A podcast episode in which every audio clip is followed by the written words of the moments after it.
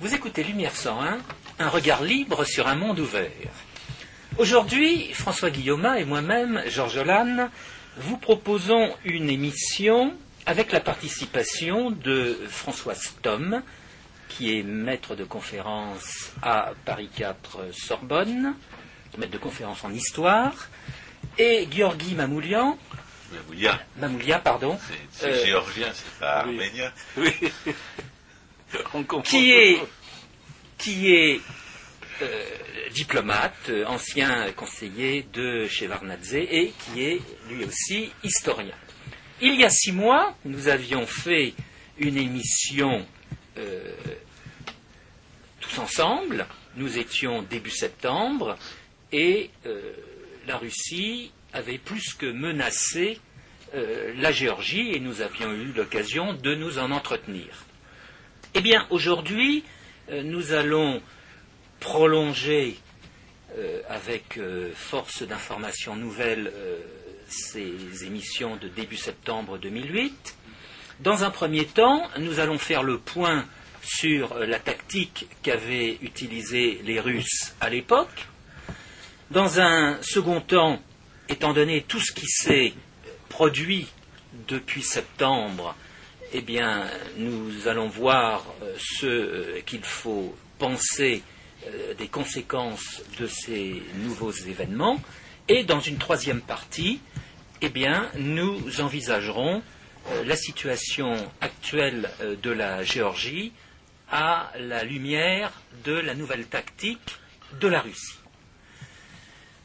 Commençons par faire un léger rappel euh, de l'histoire. Que dire de la suite des événements dont nous avions parlé au mois de septembre dernier, il y a six mois? Qui veut commencer? François Stom. Oui, euh, je veux rappeler un petit peu l'état d'esprit dans lequel se trouvaient les dirigeants russes euh, début septembre, même jusqu'à la fin du mois de septembre, et qui explique d'ailleurs le, coup de force qu'ils ont, qu'ils ont fait en, annexant, en cherchant à annexer euh, euh, la Prasie et, l'Ossétie du Sud, en proclamant une fausse, euh, bien sûr, une fausse indépendance, mais qui en fait est une annexion de facto à la Russie, puisque la Russie bah, a installé des bases militaires dans, ces régions. Quel était leur état d'esprit? C'était une euphorie, une euphorie totale, puisque aux yeux des dirigeants russes, on se trouvait en quelque sorte, la Russie se trouvait en quelque sorte dans une situation exceptionnellement favorable, avec les États-Unis euh, qui s'enfonçaient dans la crise. On voyait déjà, hein, c'était avant, mettons, avant la faillite de, Lehman Brothers, mais euh, les, dirigeants russes prévoyaient la, faillite de l'Amérique dès, dès 2007. Donc euh, ils étaient euphoriques et au contraire, ils étaient alors tout à fait convaincus que les pays émergents, soi-disant, comme c'était une théorie à la mode à l'époque, hein, il n'y a, pas très longtemps, que les pays émergents allaient non seulement résister à la crise, mais en sortir les grands gagnants.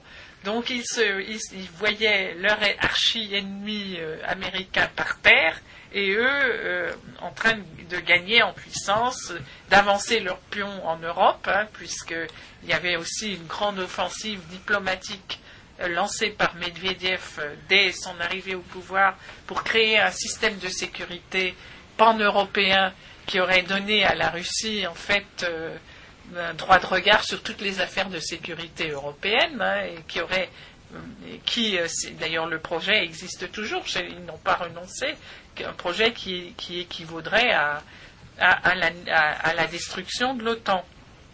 Donc euh, euh, les, les Russes se voyaient, euh, voyaient des perspectives tout à fait riantes et c'est dans, ce- dans le cadre de cette analyse qu'ils ont pensé que la corrélation des forces, comme ils raisonnent toujours comme les bolcheviks en termes de corrélation des forces, leur permettait de, de- de faire un coup de force contre la, la Géorgie. En- en- peut-être, et il est clair que le projet originel de, de- de Poutine, c'était de faire tomber euh, le président géorgien Saakashvili, qui est sa bête noire, et, et- et de refaire passer toute la Géorgie comme euh, un satellite de, de- la Russie. euh, d'en faire un satellite russe. La réduire au statut du Bélarus. Voilà, de, de- de mettre un satrape, un satrape géorgien, mais qui aurait fait la politique Avec russe. toutes les mafias assorties. Voilà. Et donc, euh, voilà, qu'est-ce qui se passe après Euh, Eh bien, quand même, cette belle construction est remise en cause quand la crise euh, commence à atteindre la, Russie. En fait, elle était déjà sensible, d'ailleurs, à l'été, à l'été, mais elle va, elle va devenir vraiment. les Russes vont finir par même devoir la reconnaître, alors que dans un premier temps, les médias russes n'avaient pas le droit d'employer le mot crise pour la Russie, bien sûr pour les, pour les Occidentaux, oui, mais pas pour la Russie. Mais à partir de la mi-octobre, il n'est plus possible de nier l'impact de la crise en Russie. Alors, euh, il reste, il restait, il reste donc Il faut rappeler que la bourse a baissé de 80%. voilà la bourse dégringole et, et bon et, et- et la Et production. le rouble a perdu la moitié de sa valeur. Euh, pas, pas vrai, non, pas la moitié, à peu près 30%. Enfin, le rouble dég- dégringole, euh, la, la bourse dégringole et, la production industrielle euh, dégringole. euh, Donc la crise s'installe. Je, bon, c'est pas notre sujet aujourd'hui. Alors, quelle est, l'analyse que vont faire nos, dirigeants russes devant cette situation? Et là encore, ils raisonnent, vont raisonner en, en bolchevique, avec l'expérience bolchevique à l'esprit. Leur raisonnement, c'est que désormais, on se retrouve un petit peu dans une situation similaire à celle de 1919-1920, c'est-à-dire au, sortir de la Première Guerre mondiale, quand les puissances occidentales étaient extrêmement faibles et n'ont pas réussi à organiser une intervention efficace contre la Russie bolchevique, qui elle-même était, la Russie bolchevique était en proie à une crise, euh, enfin, on peut même pas parler d'une crise, un chaos économique et, et la population mourait de faim, etc., et du typhus et tout. Mais pendant cette période d'extrême dénuement qui va de 1918 à 1921, euh, la, la Russie bolchevique a quand même réussi à, ré- à remettre la main sur l'Ukraine, euh, la Biélorussie euh, et, les- le Caucase. Donc c'était une période de construction impériale euh, extrêmement efficace par, euh, grâce, grâce aux techniques bolcheviques et au collapse de, des puissances occidentales qui n'avaient plus euh, ni les moyens ni la volonté de s'op- de s'opposer à cette avance. Donc les seuls États qui ont réussi à échapper, finalement, c'était quelques- la, la Finlande et, et les États baltes qui Il y a eu sont quand même restés. quelques expéditions en Russie, en, en Russie à Oui, mais c'était- de... C'était euh, des expéditions très, très, c'était très faible. hein, les- Est-ce qu'il qu'il avait compris l'ampleur du danger? Oui, je, euh, certainement les, les, les Occidentaux. C'est pas une faiblesse intellectuelle? Non, non, non. Les, au contraire, les dirigeants occidentaux euh, de l'entente avaient très bien compris le beaucoup mieux que plus tard. Ils avaient compris la nature du bolchevisme. Il y a des, des, des remarques de Clémenceau, par exemple, où- et bon, je, je ne cite même pas Churchill qui était très lucide sur le danger bolchevique, mais dans l'ensemble. Euh, Milran aussi en France, Milran avait une politique très anti-bolchevique, Briand était anti-bolchevique. Ils avaient parfaitement compris, et c'est pas seulement parce que à cause des emprunts russes. hein. Ils avaient vraiment compris la sauvagerie du, du bolchevisme. Il y avait un excellent ambassadeur, euh, Joseph Noulins, qui était à, euh, en Russie, dans la Russie bolchevique, qui faisait d'excellentes analyses. Et donc, euh, intellectuellement, justement, les, Occidentaux avaient compris, mais on ne pouvait plus envoyer de, troupes nombreuses. hein. Sortir de la guerre, de, la Première Guerre mondiale, plus, bon, c'était plus pas possible, tout simplement. Donc, on a essayé d'armer les, les forces anti-bolcheviques, les blancs. euh, Mais ils étaient eux-mêmes divisés. Mais, Il y euh, avait les forces peuples qui voulaient être euh, libres voilà. et les blancs qui voulaient Voilà, les, exactement, les, les Blancs étaient divisés, même divisés entre eux, ils n'ont même pas pu synchroniser leur offensive contre les bolcheviks, les généraux blancs, et en plus, ils menaient une politique de grande Russie impériale, donc ils n'ont n'ont pas pu, ils n'ont pu s'allier ni avec les Caucasiens, ni avec les Ukrainiens, ni avec les Polonais. Même Pilsudski a refusé de s'allier avec Denikin, alors que les Anglais auraient aimé que, que Pilsudski s'allie avec, euh, avec Denikin. Euh, ça c'était impossible. Donc, mais ça, c'est une parenthèse.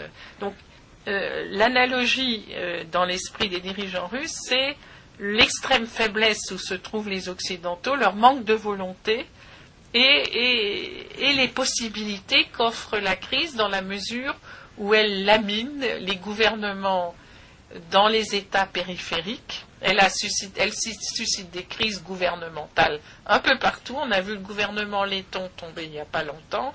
L'Ukraine est dans une crise politique chronique avec euh, la guerre des chefs.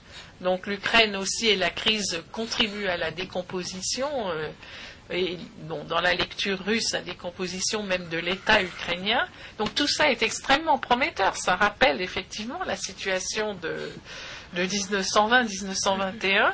Et donc, dans l'esprit des, dirigeants russes, il faut utiliser cette crise, utiliser les réserves qu'a encore la Russie, parce qu'elle a un peu stocké quelques, quelques devises, euh, quelques, milliards, utiliser ces réserves pour reconstituer euh, l'empire.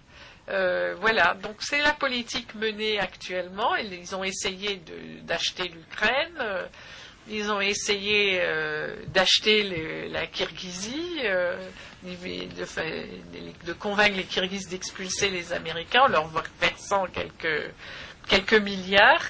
Et, je, suis frappé de la continuité de, cette politique russe, parce que l'état de la Russie lui-même est, très, très alarmant. L'économie russe va très mal, euh, surtout dans les provinces, ça va très mal. Mais ça n'empêche pas les élites russes de poursuivre cette politique impériale. Au contraire, il, ce qu'on peut craindre, c'est que le prix du pétrole euh, remonte dans les mois à venir, du fait des politiques d'inflation euh, voilà, américaine, euh, délirantes de la, Banque de réserve fédérale américaine. Voilà, D'ailleurs, c'est déjà en train de se produire. Hein, le prix du pétrole remonte. Mais c'est très original ce que François Stom est en train de dire à l'instant.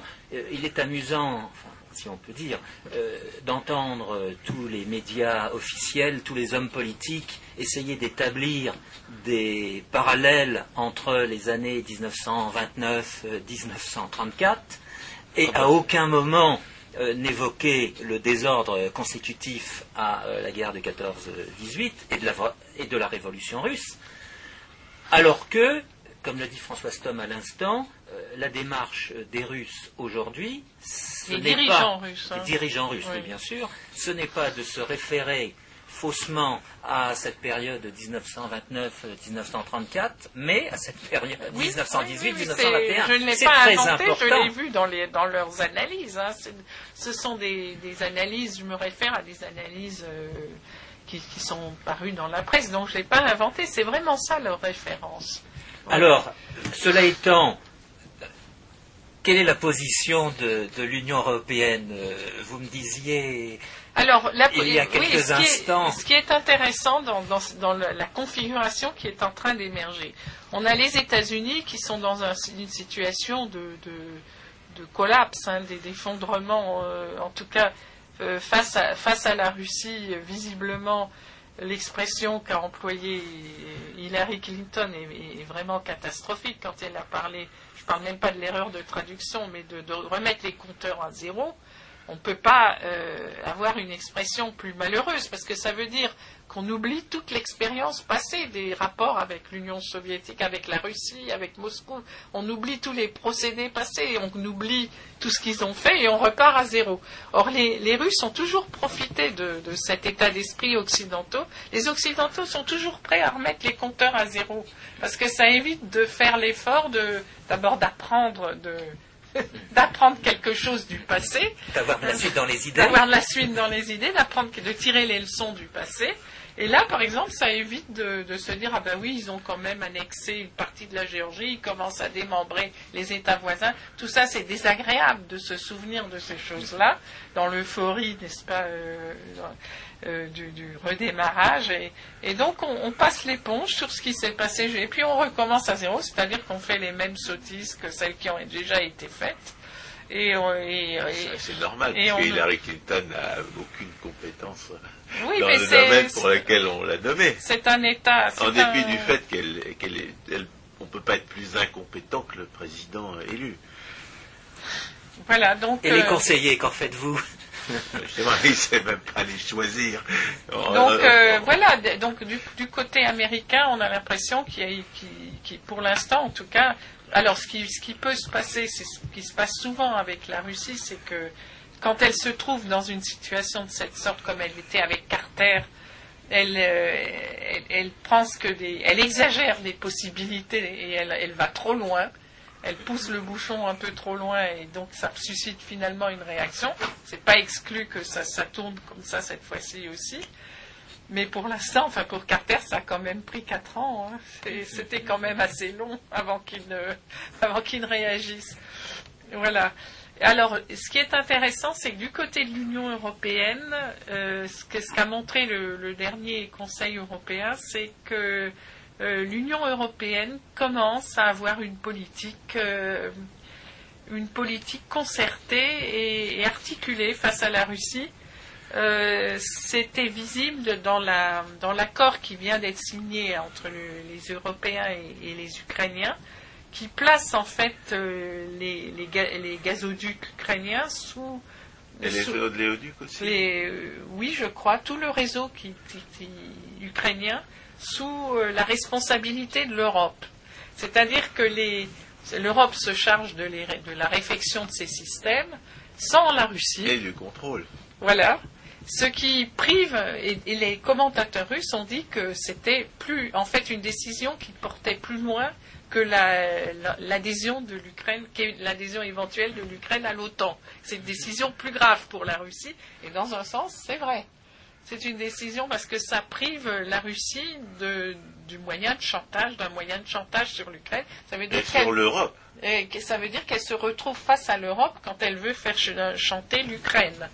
Donc euh, c'est extrêmement, si, si, les Russes n'arrivent pas à s'aborder cette, cette décision, elle, elle montre un, une très grande évolution de la part de l'Union européenne. Euh, euh, ça, veut dire qu'il y a des gens qui comprennent ce qui se passe et qui ont les moyens Essentiellement, de prendre des les, les Polonais et les Baltes ont réussi. C'est, semble-t-il, les Polonais et les Baltes qui, qui, qui, étaient les forces euh, motrices, mais les autres Européens ont suivi. Et ça, c'est évidemment, bien sûr, le, le résultat de la politique de chantage ouvert de Poutine en janvier quand il a coupé le gaz euh, à l'Ukraine. Il a suscité des réactions. Et au reste de l'Europe.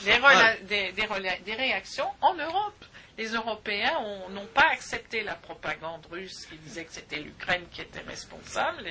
Et, donc, euh, ils sont allés trop loin. Encore une fois, quand ils croient qu'ils sont en position de force, ils vont trop loin.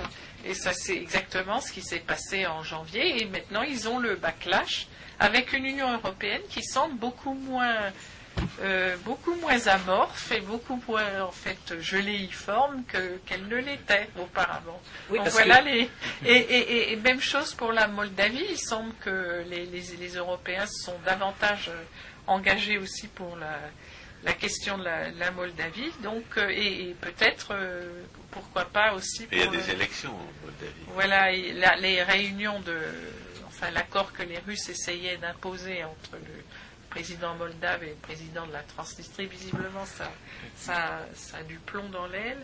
Enfin, on en est, je ne sais pas comment les choses vont tourner. Là, ce sont les, les, nouvelles les plus récentes. Mais il y a, il y a un sursaut du côté, du côté de l'Union européenne.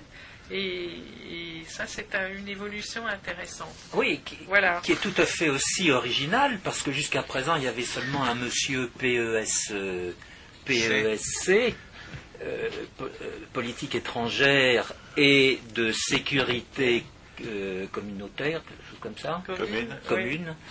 Et dans les traités, le traité qui a été refusé jusqu'à présent, il y avait une extension euh, des attributions et la création d'une politique étrangère, mais, constitutionnellement, il n'y en a pas pour l'instant. Mais euh, je crois que c'est toujours la fonction qui crée l'organe. Hein. Le problème de l'Europe, c'est qu'elle ne comprend pas ça.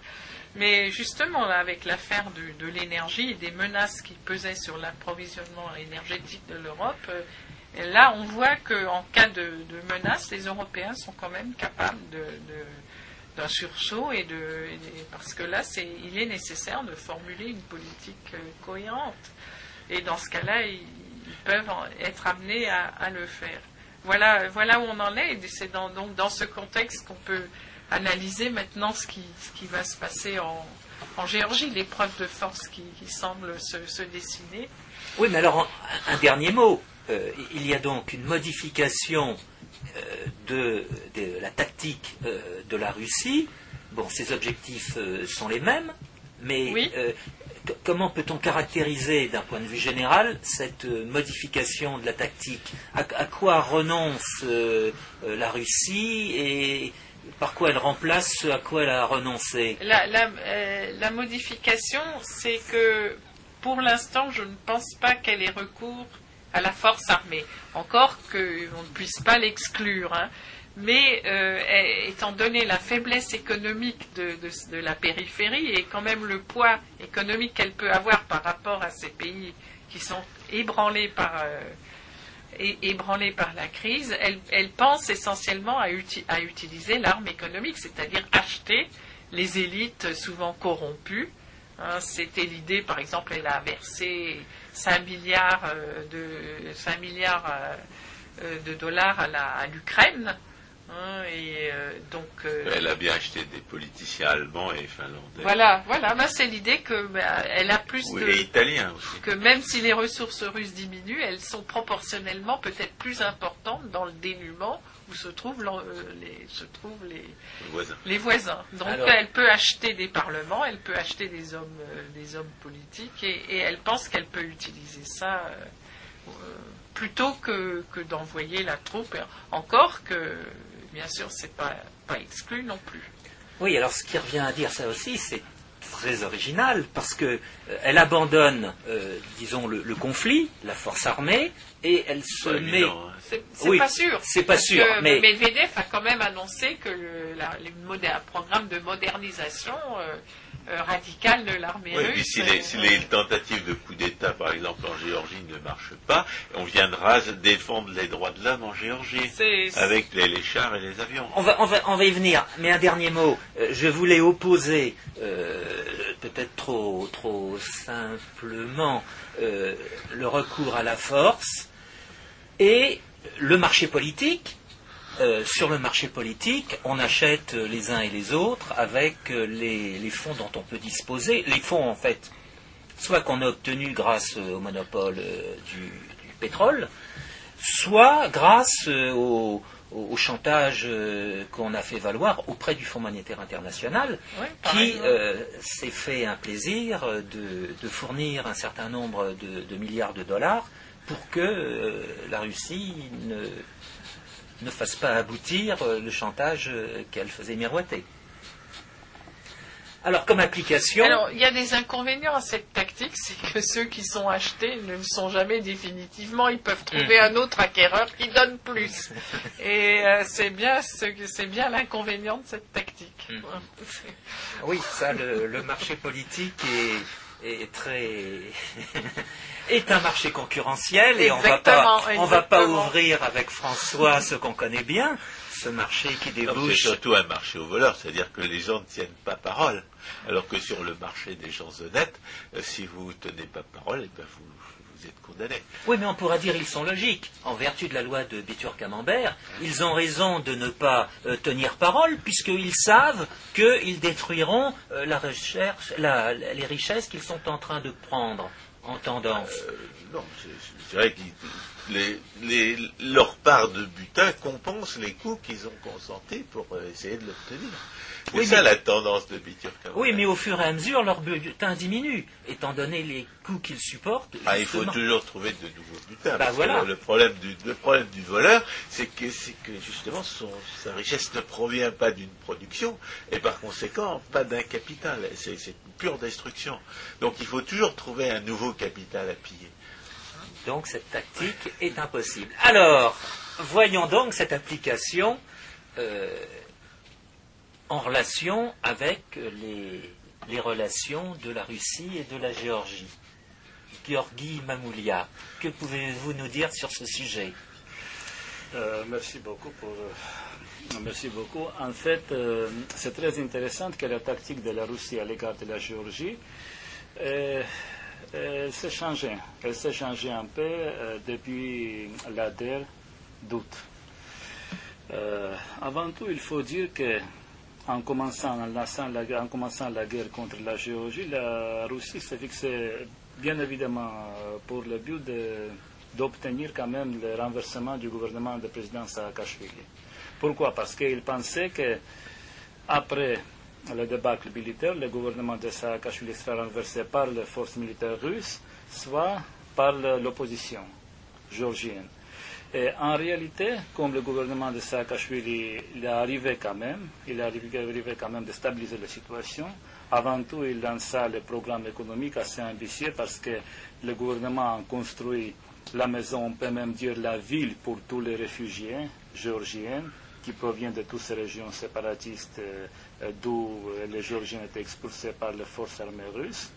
Maintenant, la situation est plus ou moins stabilisée et le gouvernement, en lançant ces projets économiques, il voulait tout simplement montrer aux populations, à la population que, en fait, le gouvernement est assez efficace assez efficace quand même pour proposer quelque chose à la population, pour montrer qu'il est capable quand même de construire la maison, de faire la réforme. C'est-à-dire qu'il ne vole pas l'aide, qu'il ne vole pas l'aide occidentale absolument. qu'il a reçue. Absolument. Et aussi, c'est très important, c'est très important que les Géorgiens, ils raisonnent au terme, ils comparent, vous savez, la politique euh, du gouvernement actuel avec la politique du gouvernement de période de Shevardnadze. Parce qu'à l'époque de Shevardnadze, quand par exemple les 300 000 euh, Géorgiens étaient expulsés de l'Abkhazie, aussi, l'Occident a accordé une aide vraiment très, très considérable à la, Géorgie.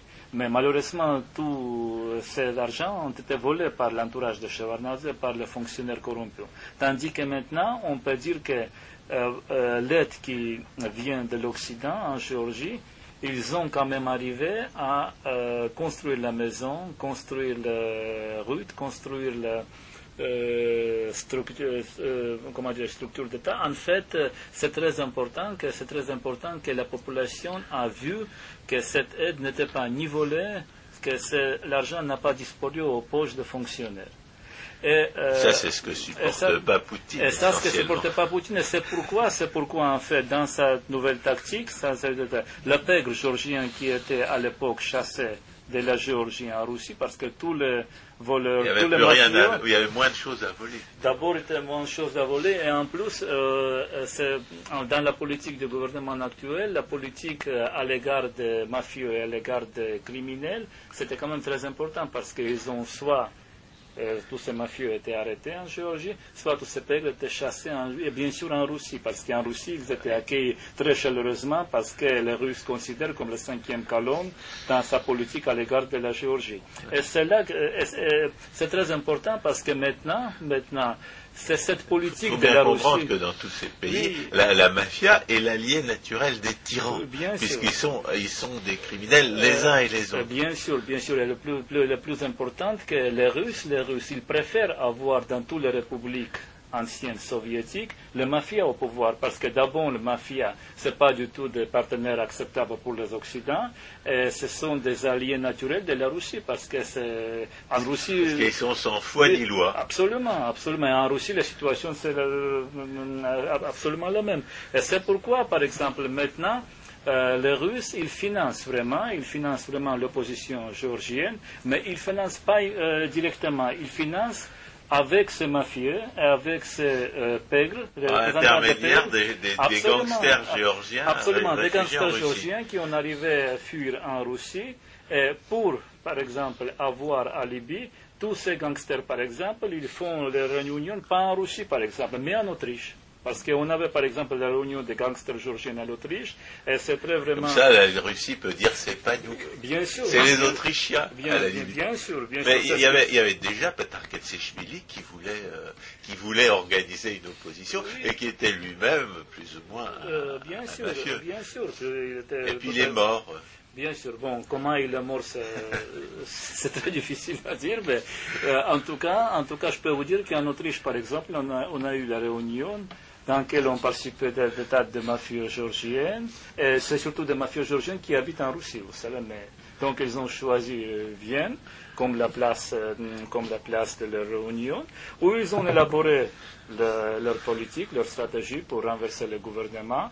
C'était surtout des anciens aussi mafieux et fonctionnaires liés au régime Shevardnadze à l'époque. Euh, c'est très intéressant, c'est très intéressant que maintenant que l'opposition, maintenant l'opposition euh, qui euh, veut maintenant commencer à lancer la vague de protestations contre le gouvernement Saakashvili, ils ont choisi même la date, c'est 9 avril. Pourquoi 9 avril? Parce qu'à l'époque, il y a 15, ans, 20 ans en fait, que en 89, euh, l'armée soviétique a creusé les manifestations des Géorgiennes. Donc ils veulent commencer le, comment Ils veulent faire croire que si, la, police de Saakashvili réprime les émeutes qu'ils ont l'intention d'organiser, ce sera une violation des droits de l'homme. Mais ça peut aussi être un prétexte à l'intervention des, troupes russes. Absolument, vous avez très bien formulé. Mais en ce qui concerne les troupes russes, les troupes russes maintenant, je peux vous dire aussi pourquoi les Russes ont choisi par exemple, l'Ossétie du Sud pour lancer euh, la guerre contre la Géorgie? Pourquoi pas en Abkhazie? Parce qu'Abkhazie, c'est un peu loin de Tbilissi. Parce qu'en Abkhazie, il se trouve à Géorgie occidentale et on ne peut pas attaquer, par exemple, Tbilissi à partir de, de, l'Abkhazie, parce que c'est très loin. Mais tandis que, euh, tandis que Ossétie du Sud se trouve tout près de Tbilissi, c'est à peine 30-40 kilomètres ça montre aussi pourquoi les Russes ont vraiment envisagé commencer la guerre contre la Géorgie. Parce que c'est seulement passant par Ossétie du Sud qu'ils sont capables d'attaquer euh, Tbilissi.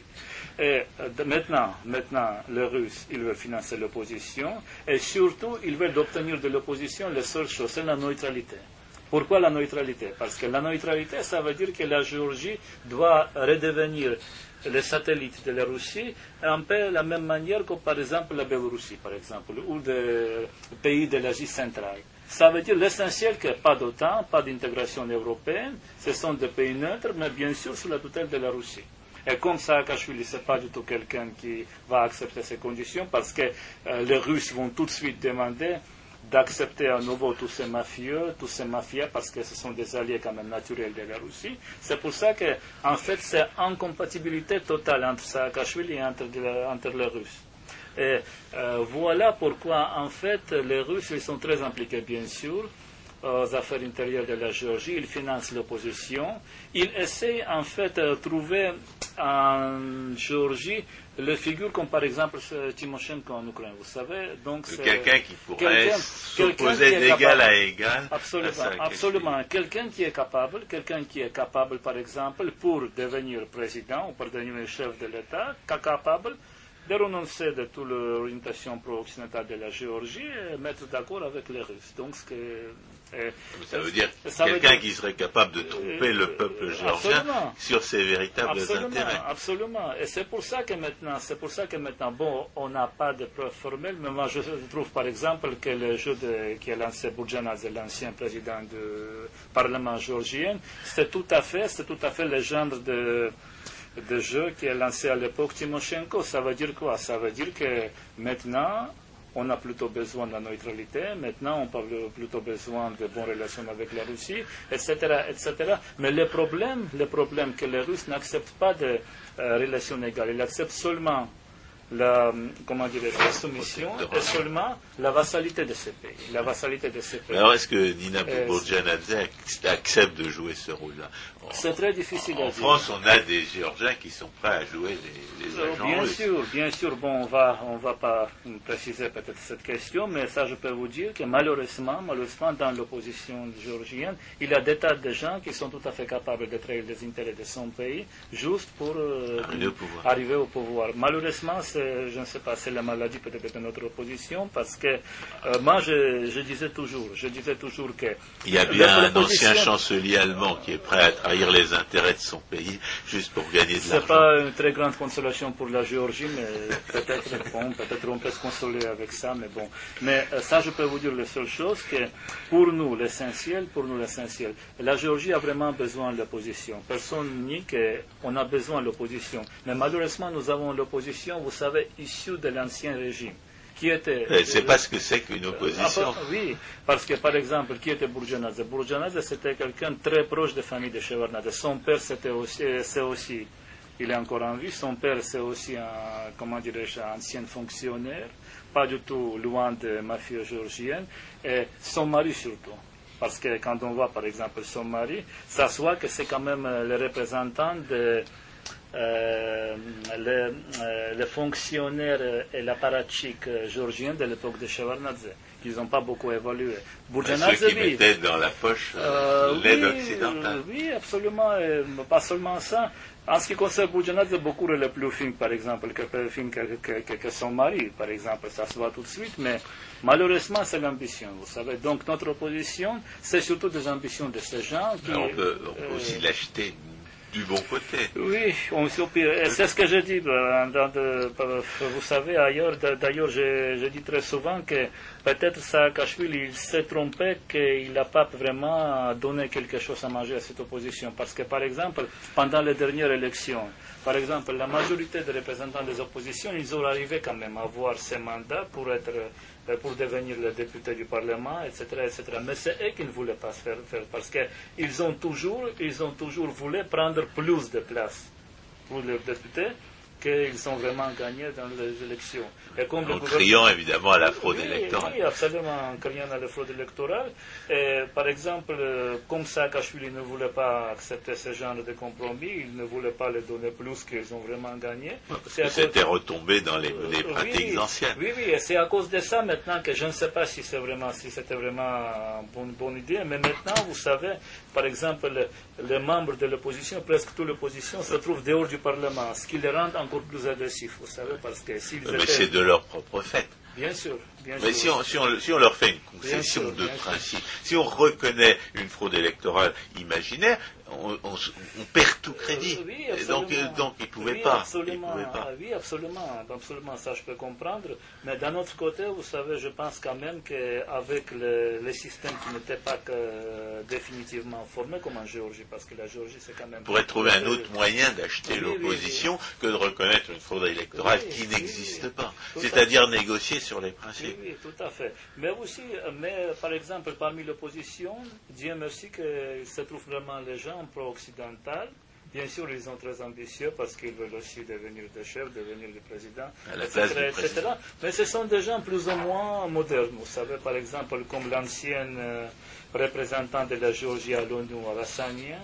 Il, bah, il y a ceux qui ont voyagé et puis il y a ceux qui n'ont pas euh, voyagé. donc, euh, ce sont des gens vraiment qui, je, je, ne pense pas qu'ils sont vraiment, par exemple, capables de se rallier euh, à la Russie euh, du fait de leur biographie tout simplement, mais ce sont des gens bien sûr qui, en fait, qui malheureusement ils ont échoué de jouer un rôle politique euh, positif quand même, parce que bon, on peut être opposition, on peut critiquer, mais il ne faut pas quand même déstabiliser la situation, et c'est ce que les représentants européens ont dit aux Georgiens, que on peut protester, on peut bien sûr exprimer euh, son opinion, on peut bien sûr euh, être, par exemple, pas tout à fait. Alors, justement, l'Union européenne, est-ce qu'elle ne pourrait pas jouer un rôle comme elle vient de jouer en Ukraine?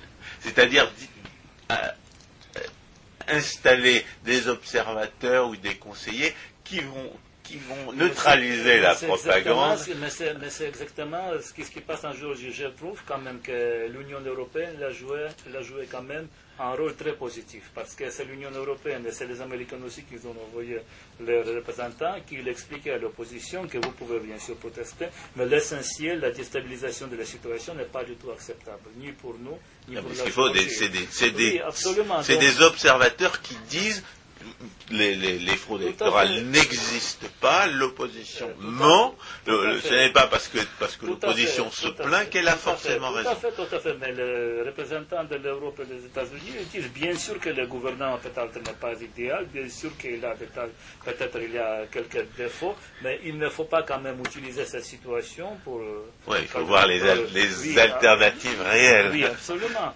Absolument. Et euh, en ce qui concerne la présence des Européens en Géorgie, je pense que c'est tout à fait, euh, il joue quand même un rôle très positif parce que, par exemple, les, les, observateurs militaires de l'Union européenne, moi je suis persuadé que c'est uniquement la présence des Européens en Géorgie qui a empêché la Russie de lancer la nouvelle oui, guerre. Heureusement, eux, ils sont pas armés. Oui, parce qu'ils ne sont pas armés, ils sont pas armés, mais c'est eux quand même qui ont fait des tas de rapports que ce sont des Ossètes et des qui étaient contrôlés par la Russie, qui ont tué quand même plusieurs des policiers géorgiens.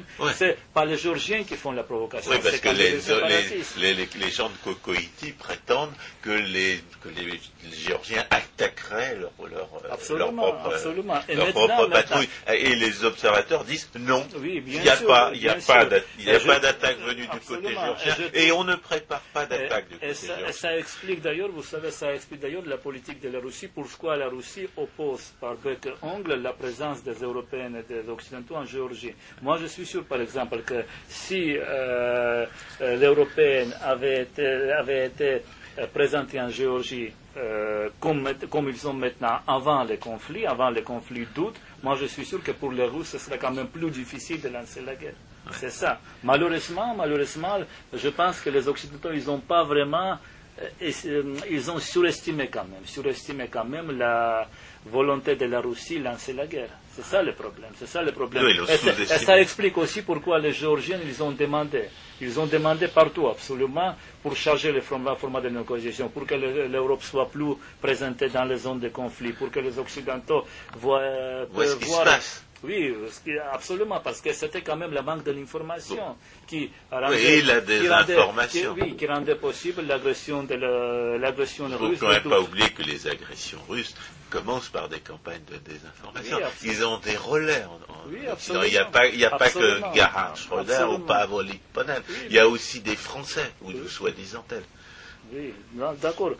C'est pour ça qu'en fait, on a vraiment besoin de la présence des Européens en Géorgie, des Occidentaux en Géorgie, parce que c'est seulement la présence de ces gens qui réduisent, euh, comment dirais-je, la, chance de la Russie, la chance de la Russie de déclencher soit la nouvelle guerre, soit, comment dirais-je, de stabiliser la situation en vue de, parce que par exemple, euh, c'est très récemment, vous savez que le ministère de, ministère de l'Intérieur de la Géorgie, ils ont diffusé, vous savez, des écoutes téléphoniques et aussi des, euh, des, tas de choses, euh, par exemple, filmées aussi.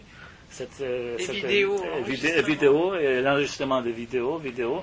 Donc c'était des conversations des représentants des partis de, justement de l'Union pour Janadze qui disaient exactement que pour nous, pour notre parti, c'est vraiment très profitable déstabiliser la situation parce que chaque déstabilisation, c'est très profitable pour notre parti. C'est au profit de notre mm, comment dire, projet de faire, de, de faire tomber le régime, de, le régime de Saakashvili. C'est ça. c'est ça qui est plus dangereux. Et ils ne se sont pas fait prendre la main dans le sac à acheter des armes aussi le problème, le problème, vous savez que les Russes maintenant, bien sûr qu'ils vendent des armes, mais ils vendent des armes euh, il soutient l'opposition géorgienne par eux-mêmes, vous savez, mais il soutient par les Géorgiens, par les Géorgiens, par les Géorgiens pro-russes, euh, quelques mafieux qui, qui, habitent en, Russie, euh, juste pour avoir dit que voyez, vous savez, on a des tas de Géorgiens en Russie, on a une grande colonie géorgienne en Russie, il n'y a pas si longtemps, on, les, traitait comme, des, moins que rien. Oui, absolument, absolument. C'était Et on a redécouvert leur vertu, absolument, si on peut dire. Absolument. Mais euh, vous savez, François, c'est très intéressant qu'à l'époque, vous savez, quand Poutine il a ordonné d'expulser tous les Géorgiens de la Géorgie, il n'a pas touché de la, Russie. de la Russie, il n'a pas touché ni mafieux, ni, comment dirais-je, ni tous ces bandits qui se réfugient en Russie. Trop précis. Absolument, très précis, parce que ce sont des gens quand même qui euh, comment, qui peuvent être utiles dans les futures subversions. Il s'est vengé sur le pauvre réfugié géorgien qui s'est trouvé en, Russie. Il s'est vengé sur. l'idée d'aller en Russie. Oui. Pourquoi? Parce qu'il pensait, il pensait que euh, renvoyant tous ces Géorgiens en Géorgie, il est capable de déstabiliser la situation du point de vue économique. Maintenant, quand ça ne va pas marcher, maintenant, bien sûr, il mise sur les mafieux, il mise sur les anciens membres d'unités paramilitaires, euh, tous ces bandits qui ont réfugié euh, en Russie. C'est ça la politique de la Russie maintenant. Ils espèrent, ils espèrent qu'ils peuvent euh, atteindre leur but euh, sans se recourir aux forces armées. Pour saboter. Pour, moins dans un premier temps. Oui, au moins dans un premier temps, bien sûr. Mais c'est pas du tout exclu aussi, c'est pas du tout exclu aussi l'usage de force. de la part des Russes. Parce que vous savez, euh, en ce qui concerne par exemple le régime actuel, je partage tout à fait l'opinion de François Stom que les Russes maintenant, ce n'est pas le problème pour les Russes que la, la, situation économique est désastreuse, par exemple, en Russie. Ce n'est pas le problème qu'ils ont des tas de gens au chômage. Non, ça n'a jamais été un problème pour eux. Absolument. Sauf si ça les empêche d'acheter des armes et des, et des corrompus. L'essentiel pour la Russie, c'est profiter de la situation quand les Européens sont faibles, quand ils sont très préoccupés par leurs propres affaires, pour, euh, comment dirais-je, pour euh, rétablir l'Empire, pour rétablir l'Empire, parce qu'ils pensent que, bon, les Russes, ils vont toujours, ils vont, les Russes, ils vont, ils, vont, ils vont toujours rester calmes parce qu'ils ont quand même habitué à rester calmes pendant l'époque soviétique. Oui, puis à défaut, oui, absolument. Tandis que l'Européen. On renforce les unités de répression. Oui, absolument. C'est ce qu'on est en train de faire. Absolument. Et ça aussi, c'est l'ancienne politique euh, bolchevique. Tandis que l'Européen, si la population européenne n'est pas contente, ça ne va pas donner la possibilité aux Européens et aux Américains d'intervenir euh, plus activement dans les, euh, dans, les affaires de l'ancienne République soviétique. Et c'est justement, justement, je pense que la la comparaison de François Stom, il me paraît très, vraiment très, hum, très bon parce que ça montre, ça montre en fait que le bolchevisme, c'était aussi l'idéologie, mais c'est surtout, la, la, la, tactique, la tactique qui a adopté la Russie, qui a adopté la Russie pour justifier, justifier tous ces actes pour... à partir de 17. De, à partir des siècles passés, vous savez. Et, euh, ça montre tout simplement que euh, ce sont des gens tout simplement qui veulent à tout prix reconstituer l'empire, euh, pour lequel l'empire euh, ce n'est pas vraiment quelque chose de raisonnable, ce n'est pas vraiment quelque chose d'idée raisonnable, c'est la nécessité, la nécessité de, de défier les autres, c'est ça. C'est ça malheureusement qui, euh, qui empêche la normalisation de notre relation de la Géorgie avec les Russes. Parce que les Russes n'envisagent pas de relations civilisées. Ils envisagent seulement la soumission, seulement vassalisation et finalement, bien sûr, la, restauration de l'Empire russe. Il y a aussi un élément essentiel pour la politique intérieure, c'est la politique du bouc émissaire. Oui, bien on, sûr. A, on, a, on, a, vu le Chirac pratiquer la politique du bouc émissaire au cours de son deuxième mandat, mais c'est une nécessité pour tous les gouvernements corrompus. Oui, absolument. Et ça, je peux vous dire que c'était la politique euh, de la Russie. C'est-à-dire qu'il faut absolument un ennemi à, un tyran comme Poutine. C'est comme ça qu'il réussit à se Absolument, absolument. Et maintenant, vous savez, maintenant, il utilise tout simplement, il, utilise, il essaie d'inculquer à la population russe euh, que il faut quand même euh, supporter Poutine parce que c'est seulement Poutine qui peut nous garantir l'unité territoriale de la Russie. Sinon, l'extrême-orient va se rallier au Japon. Sinon, par exemple, mais pas, les, Chinois. Les Chinois sont plus près, les Chinois sont ah, beaucoup plus nombreux, mais on fait des affaires avec les Chinois. Parce que les Chinois ne sont pas. Le problème de la Russie, qu'ils ne raisonnent pas au terme, vous savez, rationnel. C'est ça le problème. Parce que si, par exemple, la Chine sera, par exemple, le pays occidental, vous pouvez imaginer quel glapissement on peut attendre en Russie. Ce sont des Chinois qui rêvent de démanteler la Russie. Mais comme ils sont euh, comme, euh, comme, ils sont très anti-américains, très anti-européens. C'est pour ça que même si ce sera la Chine qui va finalement aboutir la Russie, c'est le problème, c'est que les dirigeants chinois sont peut-être un petit peu plus soucieux des intérêts de leur pays restons, que les... Restons en Géorgie. Oui, tout à fait. Tout à fait. Donc, euh, je, vais, euh, je vais revenir à notre question géorgienne pour finir, parce qu'on a déjà trop parlé. Non, non, je, voulais vous demander une, une euh, question sur l'économie géorgienne. Est-ce qu'elle est pieds et poings liés à euh, l'économie russe? Ou est-ce qu'elle a une autonomie euh, Mais euh, vous savez, pendant les dernières années, vous savez, avec le, comment dirais-je, le blocus, avec le blocus, c'est les Russes eux-mêmes, vous savez, qui coupaient des liens très importants que nous avions autrefois avec la Russie, parce que, en fait, vous savez que notre, vous avez assez de vin. Oui, parce qu'après le vin du vin géorgien, vin géorgien, ils étaient vendus quand même en Russie. Mais je peux vous dire aussi une autre chose. Vous savez, en fait, les conflits ethniques que la Russie a déclenché contre la Géorgie, c'est le conflit en Abkhazie en Ossétie du C'était déjà à l'époque de Shevardnadze, c'était des premières années euh, après Même à l'époque de. Même, à l'époque de Gamsakhourdia, ça je peux vous dire Surtout que... à l'époque Et c'est ça, c'est ça en fait qui a causé des, des problèmes très graves dans notre relation économique parce que vous savez que toutes ces régions se trouvent euh, en fait, toutes les communications avec la Russie, toutes les routes avec la Russie se trouvent dans ces régions euh, conflit, vous savez. C'est ça qui a diminué la dépendance de la Géorgie, de la Géorgie sur la Russie. Et avec le blocus que Poutine a proclamé, que Poutine a euh, imposé euh, à la Géorgie, euh, il a coupé lui-même, vous savez, des cordons très, très importants qui lient la Géorgie avec la Russie. C'était bien sûr, ce n'était pas conscient, mais je peux vous dire que ce blocus, il nous a servi qu'on a arrivé quand même de diversifier notre, comment notre marché, parce que maintenant, par exemple, nous pouvons vendre notre vin aux États-Unis, nous pouvons vendre notre vin dans les pays de l'Europe de l'Est. Et je pense que c'est seulement en utilisant de ces moyens que Poutine, finalement, il est arrivé quand même de diversifier de marché du vin géorgien parce que les Géorgiens, euh, les producteurs du vin, ils étaient quand même assez rigides, vous savez, parce qu'ils tenaient beaucoup à ce grand marché russe. Ils pensaient qu'ils étaient d'ailleurs. Euh, C'est un peu comme les Finlandais. Oui, ils étaient très dépendants du marché russe jusqu'à ce que l'Union soviétique s'effondre. Ils ont été obligés de se trouver de nouveaux marchés et ils s'en sont fort bien trouvés. Oui, absolument, absolument. C'était aussi c'était de la rigidité de pensée, vous savez, parce que tous ces producteurs du vin qui étaient en Géorgie, et en plus c'était aussi qu'à à, l'époque de l'Union soviétique, les vins géorgiens étaient très connus en USRSS. Si vous, par exemple, je me souviens très bien, à l'époque soviétique, le meilleur cadeau pour les Russes, c'était du vin géorgien, parce que j'ai importé avec moi quelques bouteilles, et c'était grand chose pour les Russes, parce que euh, on ne pouvait pas, par exemple, acheter du vin géorgien, euh, par exemple, dans le, dans le magasin d'État, c'est ça. Et euh, comme le vin géorgien était très connu, bien sûr que pour les producteurs géorgiens, c'était quelque chose. Mais maintenant, je pense que ça nous a servi quand même de diversifier notre marché. Et, notre, euh, je pense que, et votre vin s'est amélioré aussi. Et, notre vin aussi s'est amélioré. En fait, ah, en ce qui Comme les clients sont plus regardants. En ce qui concerne du vin, je peux aussi vous raconter une histoire assez intéressante. Que, on avait des tas de gens qui habitaient en Russie qui ont falsifié du vin. Vous savez, ils ont falsifié du vin de manière vraiment atroce. Parce que quand j'étais, je travaillais pendant cinq ans à notre ambassade à Moscou, je peux vous dire que je ne pouvais pas acheter, par exemple, du vin géorgien pas falsifié. Presque tous les vins géorgiens ont été fabriqués dans le Caucase du Nord russe, et c'était surtout des Ossèdes, Vladikavkaz, etc., etc.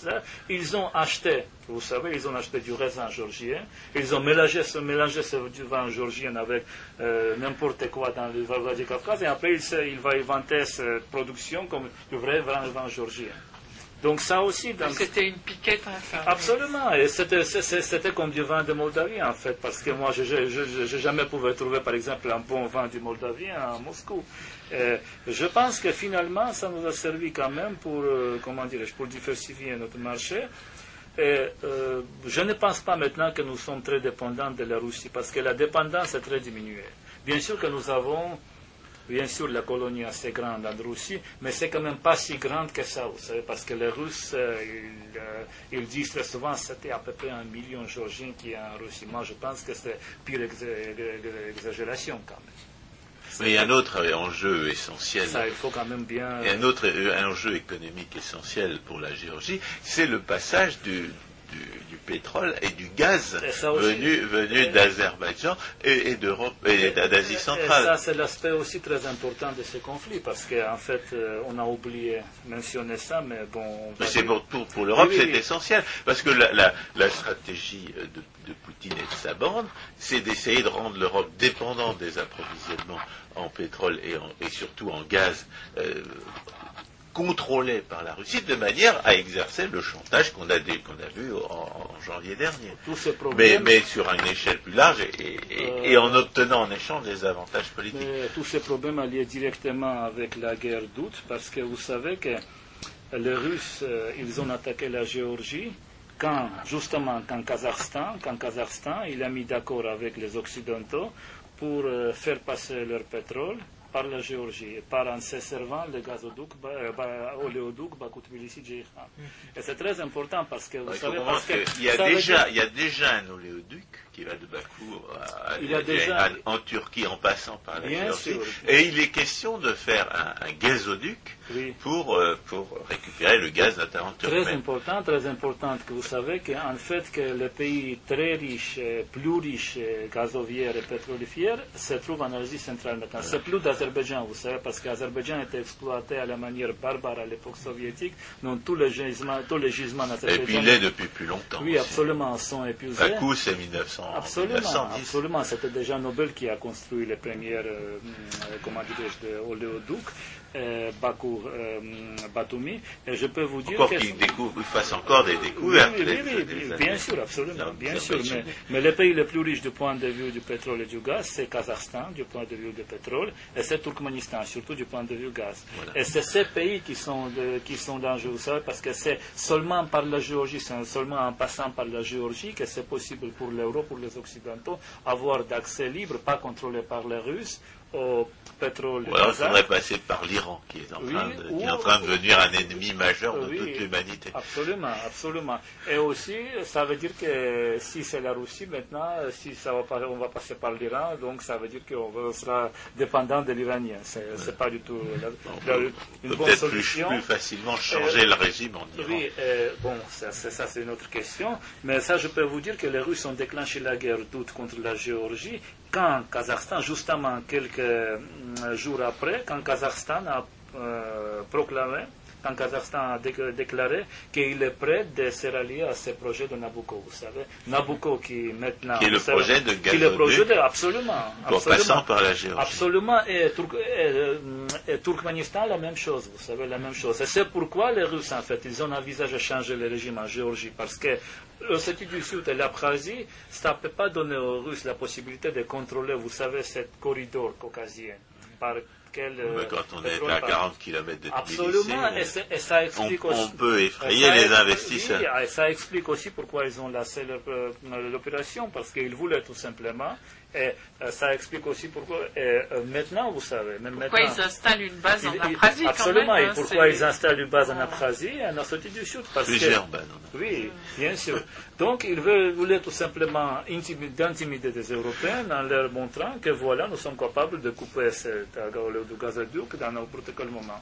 Et euh, ça aussi, c'est très important parce que euh, sans euh, leur monopole sur le pétrole et le gaz de l'ancienne Union soviétique, les Russes ne, sont, ne seront pas capables quand même, comment dirais-je, de tout à fait subjuguer les Européens, tout à fait et puis leur faire payer deux fois trop cher le gaz, par Absolument, absolument. Et vous savez, les Russes, ils ont même tombé dans le piège, vous savez, en ce qui concerne le gaz de l'Asie centrale, parce qu'on a vu tout ça très récemment, qu'ils ont fixé, vous savez, ils ont mis d'accord avec de, euh, Turkménistan du gaz au prix euh, très élevé, vous savez, parce prix européen. au prix européen, parce que c'était déjà à l'époque quand le prix se trouvait au, au, niveau, vous savez, 150. Oui, mais ça c'est un, un, contrat, on déchire un contrat. Euh, oui, non, non, c'était contrat. Non, pour la Russie, bien sûr que pour la Russie, ça pose pas de problème de déchirer le contrat, mais en tout cas, ils ont déjà, déjà mis d'accord, ils ont déjà signé le contrat, et maintenant ils ont du mal parce que maintenant quand le prix se trouve au niveau de 50 ah dollars, c'est plus. Ils ont signé pour beaucoup trop. Oui, oui, c'est ça. Et donc, ils ont signé pour quelques, années, vous savez, parce qu'ils ils avaient peur que les Européens aussi se mettre d'accord avec eux. Et pour, justement, pour dévancer les Européens, ils ont mis ce contrat. Bon, c'est assez drôle, mais ça montre tout simplement